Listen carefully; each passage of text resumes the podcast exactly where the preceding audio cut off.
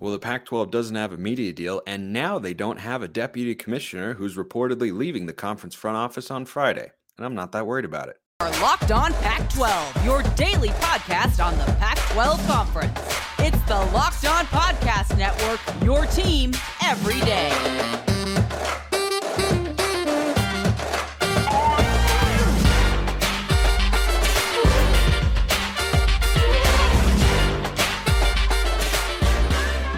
Welcome, everybody, to another episode of Locked On Pac 12. I'm your host, Spencer McLaughlin. Thank you so much for making this your first listen or your first view of the day. Part of the Locked On Podcast Network, your number one source to stay up to date with our media rights free and beloved Conference of Champions. Please continue to like, comment, subscribe wherever you listen to or watch this show. We just hit 2,400 on the YouTube channel. Thank you all so much you know what my next goal is going to be? Not 2,500, 3,000. Let's get there. Today's episode is brought to you by FanDuel Sportsbook. Make every moment more. Visit fanduel.com slash locked on today to get started. So, just to be clear, I'm not concerned about the news that the deputy commissioner of the Pac 12 is leaving the conference right now in the midst of its media rights negotiations.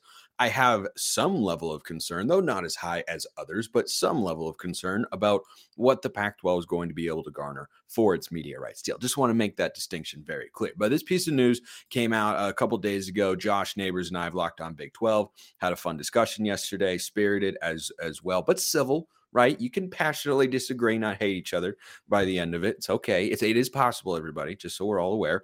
But uh, something that we hinted at was Jamie Z- Z- Zaninovich.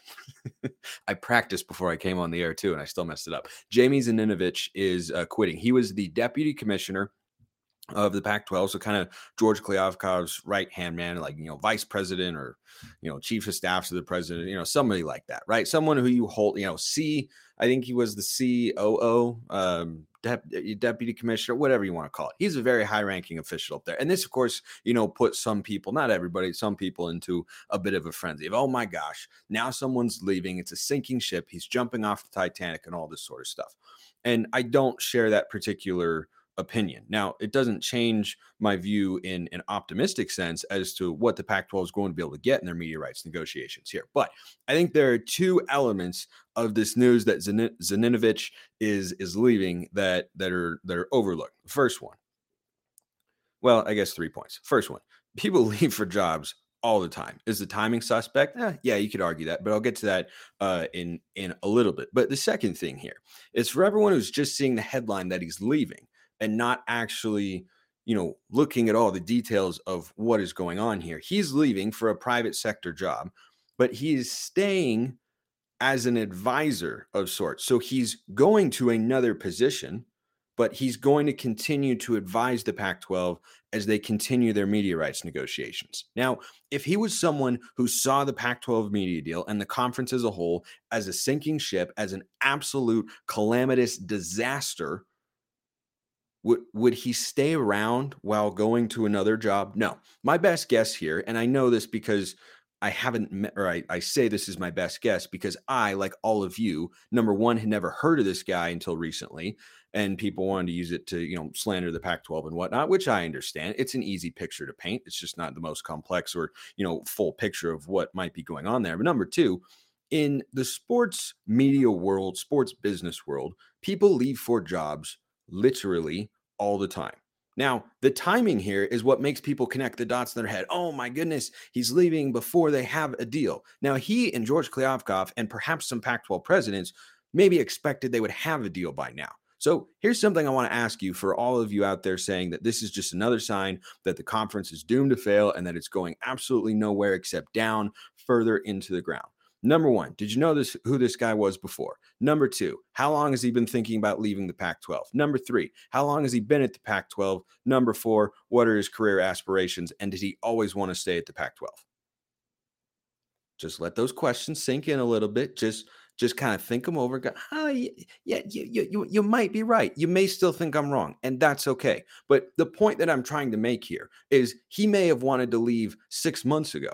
He may have been searching for jobs for a long time, and he figured that by now which was perhaps the time that he agreed to go on this new opportunity. And again, this could have been three weeks ago. It could have been three months ago. It could have been three years ago, right? You and I do not know. We don't know what his family situation is. We don't know what his career aspirations are. We don't know why exactly he's leaving or any of that sort of stuff. Everyone just wants to always jump to the most negative, you know, headline blaring conclusion possible. And I did not have a visceral reaction to this news. I was like, oh, well, yeah. And maybe it's because I'm someone who works in the sports media space. People move around in jobs all the time. And I get the timing element. But if he has this job lined up now, but he's staying to advise the Pac 12, right? Like he's going to go into another position, but I don't know what his family situation is. I don't know what his, you know, career goals are or what the details of the job are. I don't know any of that sort of stuff. But that's kind of the point is you don't know either. And everyone who's making a big deal out of this, which is not everybody, but a fair number of people are, I think it's just getting overblown because it's like the, the guy left for a job. And if he thought it was so bad, I don't think he'd stay on to to advise the conference there if it was just if it was going nowhere and he was pounding the table and he wanted this and and the Pac-12 couldn't get it and they wouldn't do it, then he wouldn't stay on. If he was so frustrated and it was so terrible, I think he would have just jumped ship altogether and would not have been, you know, staying to advise the the Pac-12 as they continue their their media rights discussions there. Uh, the other thing, and this is the, the the third point, and kind of builds off the one that I was talking about, which is that people leave for jobs all the time. It does not necessarily mean everything's going horribly. It's not a direct comparison, but I did have the thought like when an assistant coach leaves a staff, does that mean that everything is terrible? It could. Maybe he wants to get out of there. Maybe he wants to pursue another opportunity. Maybe his family wants to move to be closer to home.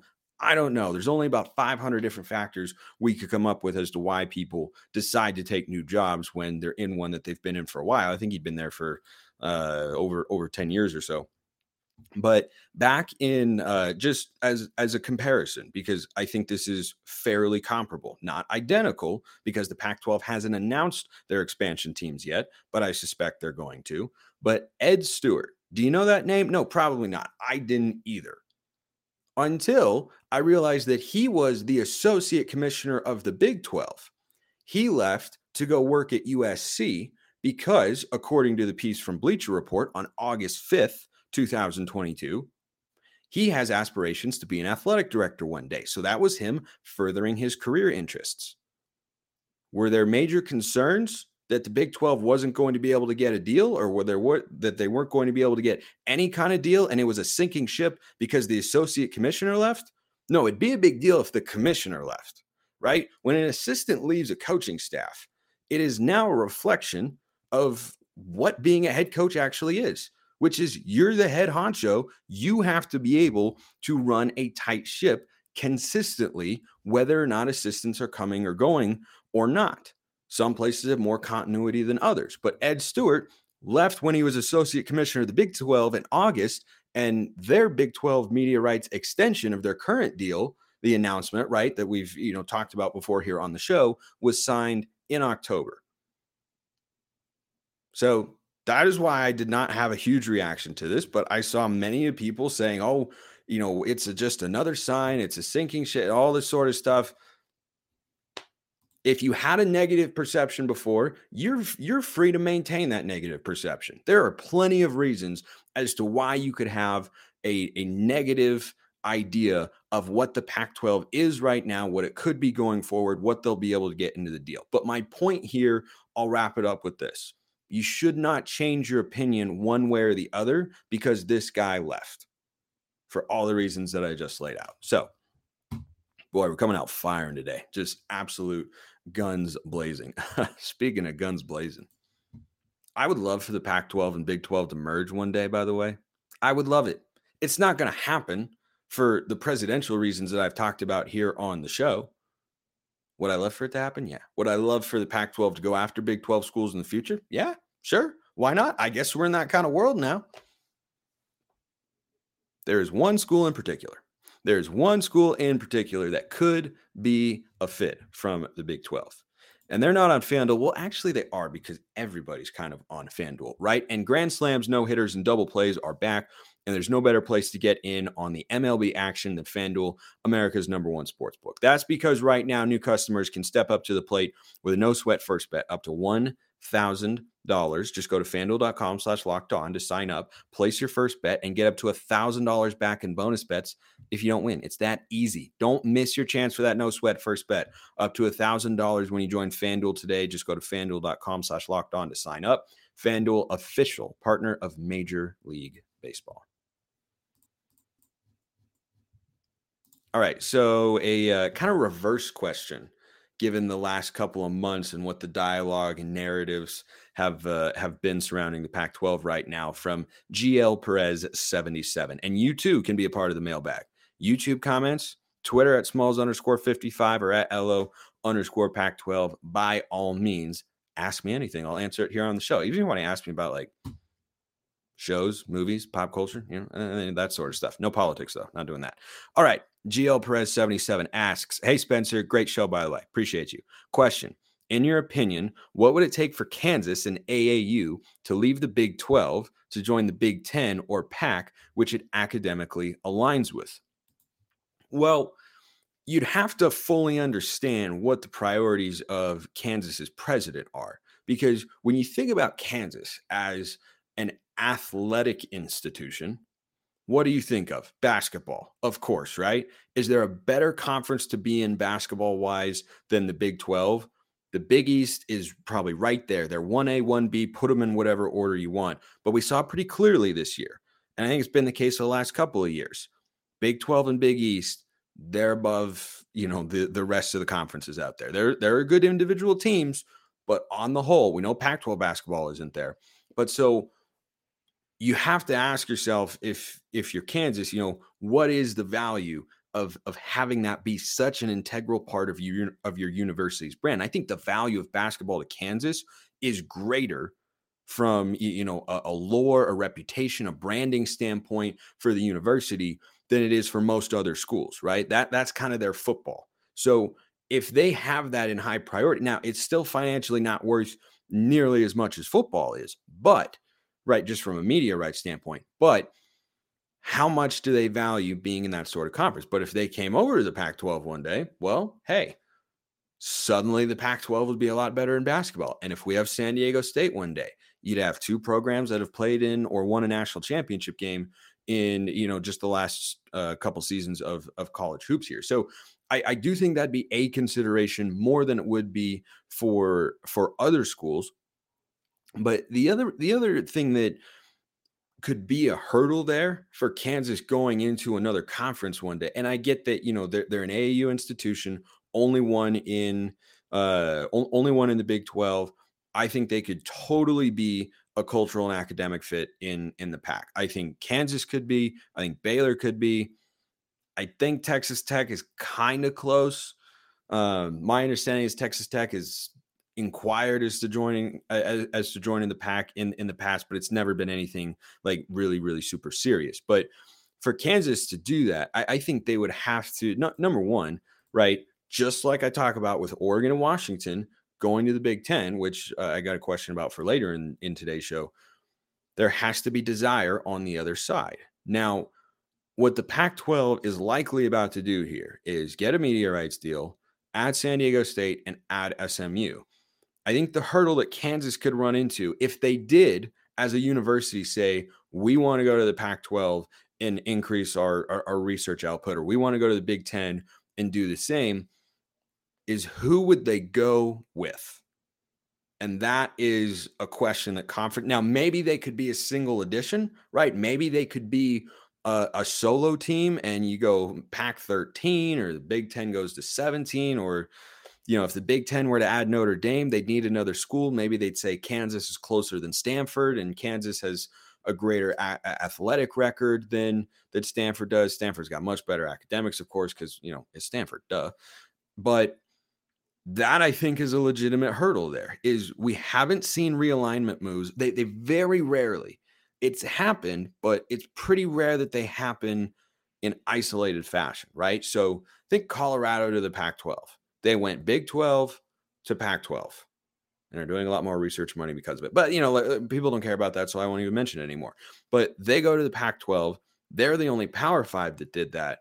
But then they went in alongside Utah, who are making the jump from the G5 level. So if you're talking about, you know, going, let's take the Pac 12, for instance. Let's say what, what I believe will happen comes to pass. You had San Diego State, SMU, you got 12.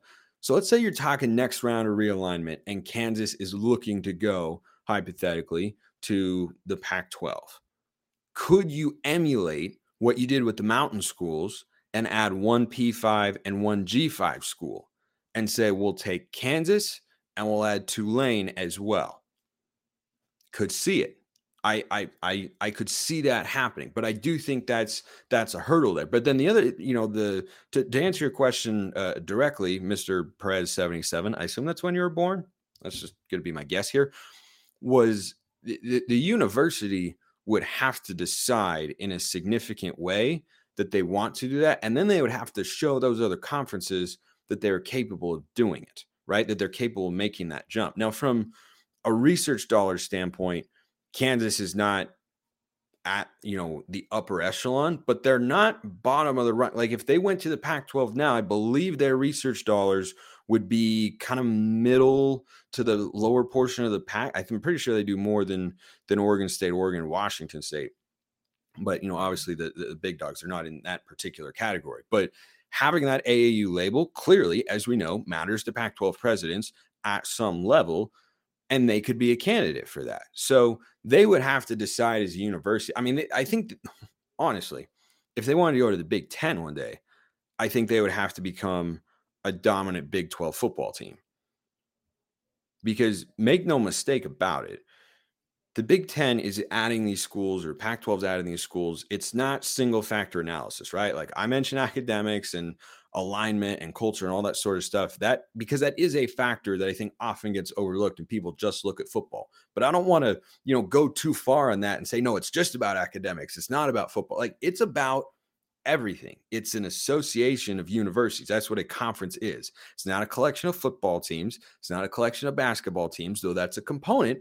It's an association of schools. So the big 10 would have to look at kansas and say okay we like that you're an aau member we think you have you know more potential to to increase your research output. Your basketball school would be probably the best in the big 10 or at the very least one of the best programs they'd probably be the best program in the big 10 they'd certainly have more national championships because big 10 hasn't won one in quite a long time like the pac 12 hey we're friends. Okay so but they, they could look at that and say okay you add value there. But then you'd come to football and say is that enough and, and at that point, it would be up to the Big Ten presidents about what they see. And the Pac 12, you know, same sort of question. I, I think Pac 12 would be more readily willing to add Kansas immediately if they suddenly became available, which is not being reported anywhere. This is a hypothetical. That's kind of how this works. Don't freak out, everybody. Relax. Not not breaking anything here. But I think the Pac-12 would be more ready to add Kansas than the Big Ten because the Pac 12 would look at it and say, okay, we want to continue, you know, if the SMU thing goes well and they want to continue their geographical reach into the central time zone, Kansas would probably be their top target from the Big 12. Would they take Kansas State as well? Don't know. Don't, don't know. My my guess is maybe not. I mean, athletically, of course, I would love for them to do that, but there are other factors at, at play here but interesting question there that had not that had not come in before. And and by the way when you talk about academic alignment you know being an aau member helps doesn't automatically make you you know a stanford or cal from you know an academic standing. It means you have a commitment to a certain level or certain standard of education. Doesn't mean that you know every school that's an AAU has the same standards or generates the same amount of research dollars or has the same level academic prestige, right? Oregon is an AAU member, so is Stanford. Those two schools are in a different. Only two schools my dad applied to, by the way, Oregon and Stanford. Uh, Oregon because he grew up in in Southern Oregon and Stanford because that's where his parents went. But those two schools are both AAU institutions. They are polar opposites in terms of their their, their academic standing in in the in the cultural or in the uh, educational community. So, uh, good question there, fun one. Another great question came in from David Brown. Spencer, that's me. Money aside, from an Oregon perspective, I being a Duck fan, of course, is the Big Ten the way to go if invited or if everyone agrees to stay put? Is the pack better? So, one thing you have to understand, and David, I'm pretty sure you're a Washington fan, Oregon and Washington will go everywhere together. Everything that that people who have been tapped into this stuff for a lot longer than I am, who have covered it for a long time and understand the landscape, know that there there is unlikely to be a scenario where Oregon goes somewhere without Washington or Washington goes somewhere without Oregon. Whether it's the rivalry, the geography, the fact that, again, going back to the Kansas question or one of the questions about Kansas, they move in pairs, you know, like Jurassic Park, they move in herds. There's a there's a great scene in Ted 2 about that. They move in herds. They do move in herds. Okay, so my brother's gonna love that I put that in the show. So when you're talking about, you know, would Oregon go to the Big Ten? The Washington question is there as well. Now, Washington and Oregon both, I think for different reasons, primarily, not not entirely. I'll explain it in a sec. Would go to the Big Ten in a heartbeat. So Oregon, an AAU institution, but not an elite research university, and doesn't have you know some unbelievable academic reputation. Again, it's still pretty good as an AAU member, but it's it's not you know where where Washington is. My mom has made that abundantly clear in, in my life as a Husky fan. Um, she always referred to it as a fine institution. Didn't sell my brother and I on going there, but you know what? You can't fault her for trying. She she did she did try very very hard. But so Washington, I think, would have a greater academic interest from you know a conference alignment standpoint to go to the Big Ten than Oregon would, and I think that could be like a 50 50 driver for Washington, maybe 60 40 athletics. For Oregon, I feel like the, the move to the Big Ten one day, if the offer came along, would be like 90 10 athletics academics as a university because Oregon, of course, cares about sports a great deal and they do still hold some academic standards. You can't get AAU recognition without that, but you, are still, I, I think, looking at a school at Oregon that is going to be driven more by athletics than than Washington would, which could still be like 60 40. You know, like I, think both feel that. But so on, on a personal level, I don't want anyone else to leave the pack. Like I think it stinks that USC and UCLA are leaving. I don't like it. I understand that, you know, you guys care about it, which is why I talk about it all the time. It is interesting, it's compelling. There's so many different angles to it. I like that element of it, but fundamentally, just like take away take away the mic, take away the show here as a college football fan, I hate it. I I absolutely hate it because I like the traditional rivalries. I like the traditional matchups. I like the regionality of college sports. It's what makes it so unique. And we're just moving into the space where it's going to one day, you know, loosely resemble the NFL. I mean, we're already getting there with a 12 team playoff and taking away what makes college, college football truly special and unique, which is its regular season. But would they go? you know, money aside, I mean, the money could be a factor there. But the other thing too for Oregon and Washington is like, look, eh, you know, Josh was talking yesterday about, you know, why would you tolerate for Oregon or Washington, you know, Rutgers getting a bunch more money money than you? They probably wouldn't as a university. But on a related note, I am not worried about the bottom feeders of the Big Ten, Maryland, Rutgers, Indiana, Illinois, I'm not worried about them in the future surpassing Oregon and Washington in terms of what they can reach because there's been a financial gap for a long time. And yes, it's widening, but the Big Ten's had a financial advantage over the Pac 12. And guess what? There are still Pac 12 teams that have gotten way closer to going to the playoff than the than a bunch of teams in the Big Ten will ever get to going, right? Like just because I mean Purdue's been making more money from the media rights deal than Oregon and Washington for years. Has Purdue sniffed the college football playoff? No, I don't think so. And guess what? It's going to be a lot harder for them to do so. Doesn't mean it's impossible, especially in the 12 team format.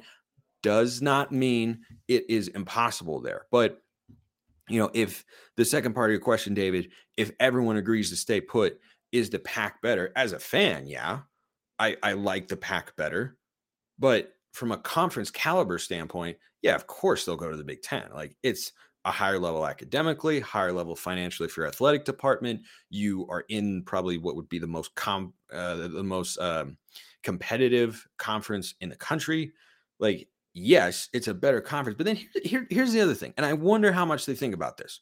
Oregon and Washington both have the same goal as programs, and we've seen them, you know, get to a very, very high level. But they have one goal, and that is to win a football national championship, not men's basketball. They'd like to.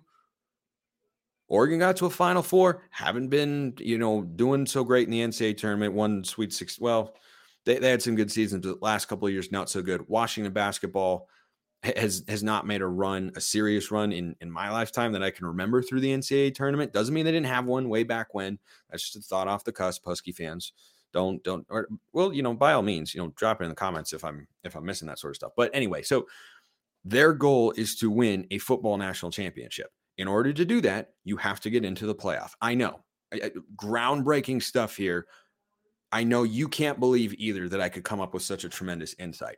Even in a 12 team format, you've got six automatic qualifiers. Winning the Big Ten with Ohio State and Michigan in there, let's say at best you can do that once every four years if you're Oregon and Washington, if you were in the Big Ten, right? That's the best case scenario. And six of those spots are given to the conference champions. So now we've moved to a 16 playoff, and you're going for six at large spots. There is some value in being in a stronger conference. You have more leeway to lose games. You know what you also have in a, in a tougher conference? More teams that can compete with you and beat you. And a 9 and 3 Big 10 team might not get in over an 11 and 2 lost in the conference championship game Pac 12 team depending on who those losses are to. So there is an upside. I get it. I think the universities would do it. But like with USC and UCLA, I think athletically, it would be a mistake on the football front because you now have a tougher path to getting to the playoff, even in a 12 team format. And so I wonder how much of a consideration Oregon and Washington would give to that because they know inside those athletic departments, that's their ultimate goal. Oregon's never won one. Washington had uh, Washington had one in 1999, or no, sorry, 1991 with Don James. So that's where they're trying to get to. And maybe they look at the money and say, "Yep, let's do it. No questions asked. Let's just go. We'll compete. We'll win championship." Okay, that that's an option. But you have to think about how you get to the playoff, how you get the highest seeds, and how you build a championship team and how you have a championship season as well. All factors to consider. Great questions. Keep them coming YouTube or Twitter at smalls underscore 55 or at LO underscore pack 12. Appreciate everyone listening and watching. Thank you so much for making the show what it is. I will see you next time and have a wonderful rest of your day.